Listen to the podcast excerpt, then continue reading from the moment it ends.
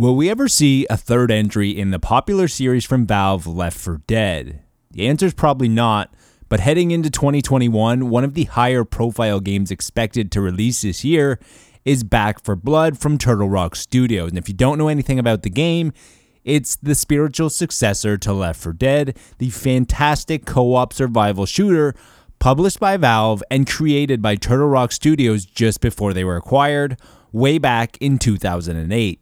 Founded in 2002 with just six people, the team at Turtle Rock gained mainstream attention with their zombie shooter Left 4 Dead, and as of today, it has blossomed to over 126 employees based on their LinkedIn.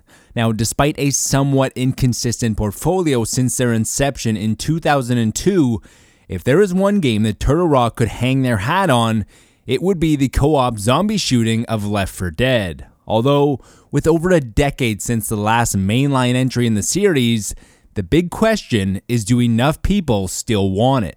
This week on the Video Games Podcast, we try to find out.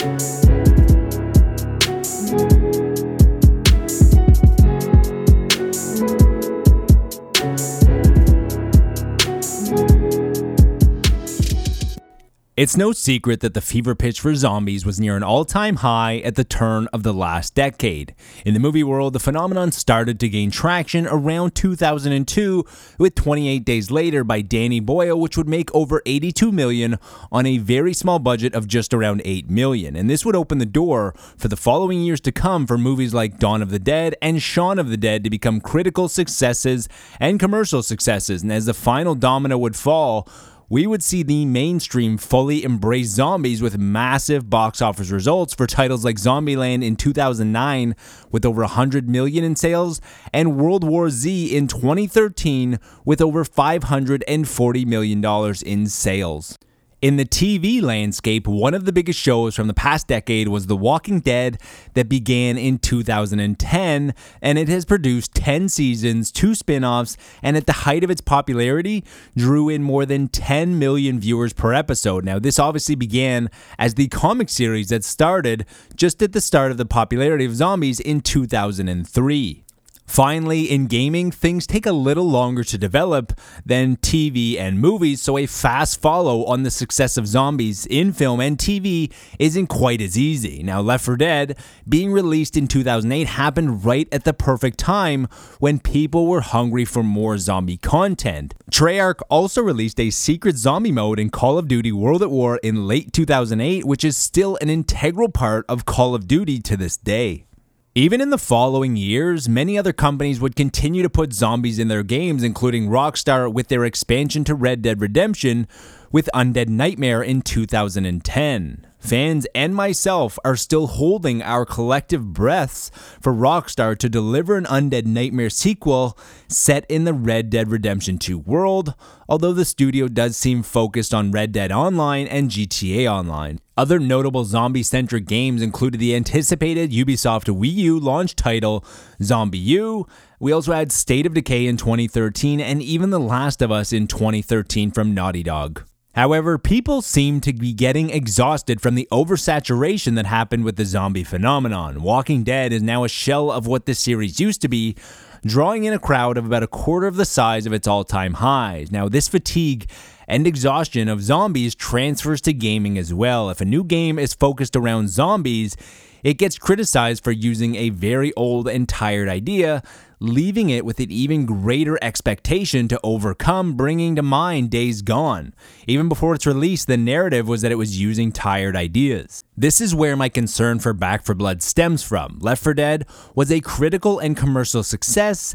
And the issue is that that success of the series is over a decade old and gaming has evolved. Now, using Google search trends, we can see that the popularity of Left 4 Dead was at its highest point in 2009 one year after the release of the first game and the same year as the sequel was released. Now, since then, it's obviously been on a constant downward slope, with the highest being around 10% of that level at the end of 2020. This makes sense as Back 4 Blood was revealed at the Game Awards in early December 2020 and quickly followed up with a closed alpha in the second half of the month. The concern is that even with an announcement at the Game Awards, which according to their Instagram drew in a record 83 million live streams worldwide, Left 4 Dead 4 was still only trending at around 10% of its peak of popularity, and is 10% enough? Now, even when using trends to see the popularity of Zombie, we can also see another downward slide as well from its most popular time at the beginning of 2012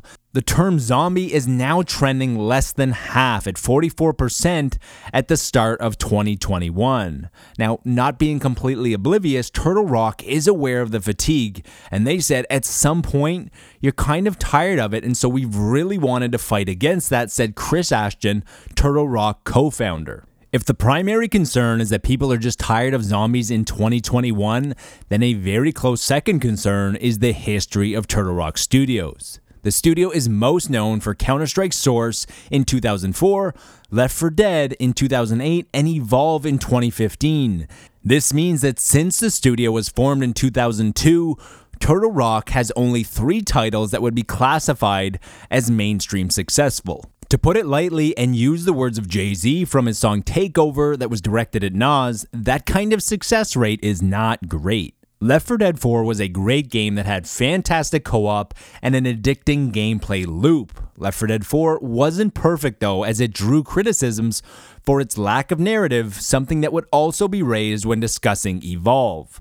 Counter Strike Source was almost a guaranteed success, as fans of that series usually port from one version to the next. However, their crown jewel, Left 4 Dead, was a great original IP, and after their departure from Valve, they partnered up with Take Two for the development of Evolve. Evolve could be considered a success on the commercial level as it did manage to sell quite well initially.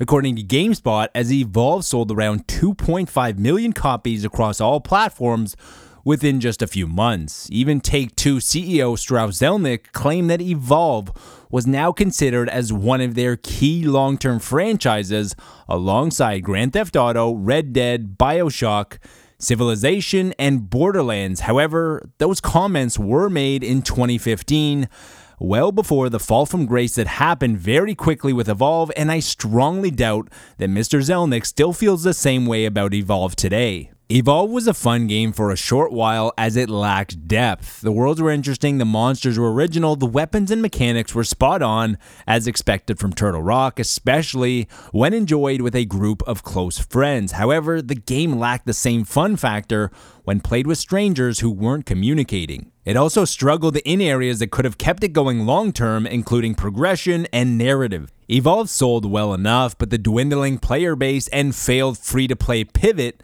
were the final nails in the coffin. In 2016, just one year after the release of Evolve, Turtle Rock ended support and shut down dedicated servers in 2018.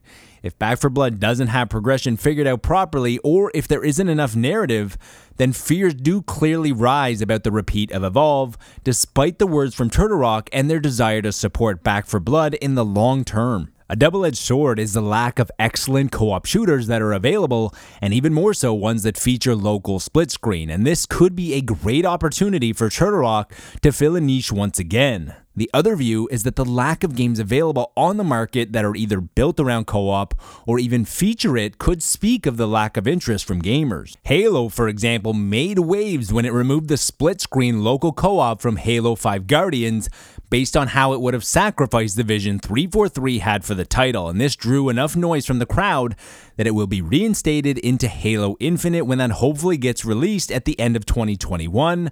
And I think this could be viewed as a beacon of hope for the interest that still burns for local co op in the gaming landscape. There is still a large gap in the market for great co op shooter experiences, as most are just additional modes in games. There is also the slight wondering of why Valve didn't make Left 4 Dead 3. Sure, there is the theory that Valve doesn't like threes or that they aren't really in the games business anymore, but they have definitely released some high profile games since 2009 when Left 4 Dead 2 came out, including Portal 2 in 2011, Counter Strike Go in 2012, Dota 2 in 2013, Artifact in 2018, and Half Life Alyx in 2020. Bigger companies like Valve aren't always right, but they don't take unnecessary risks without doing research or having a great reason to create.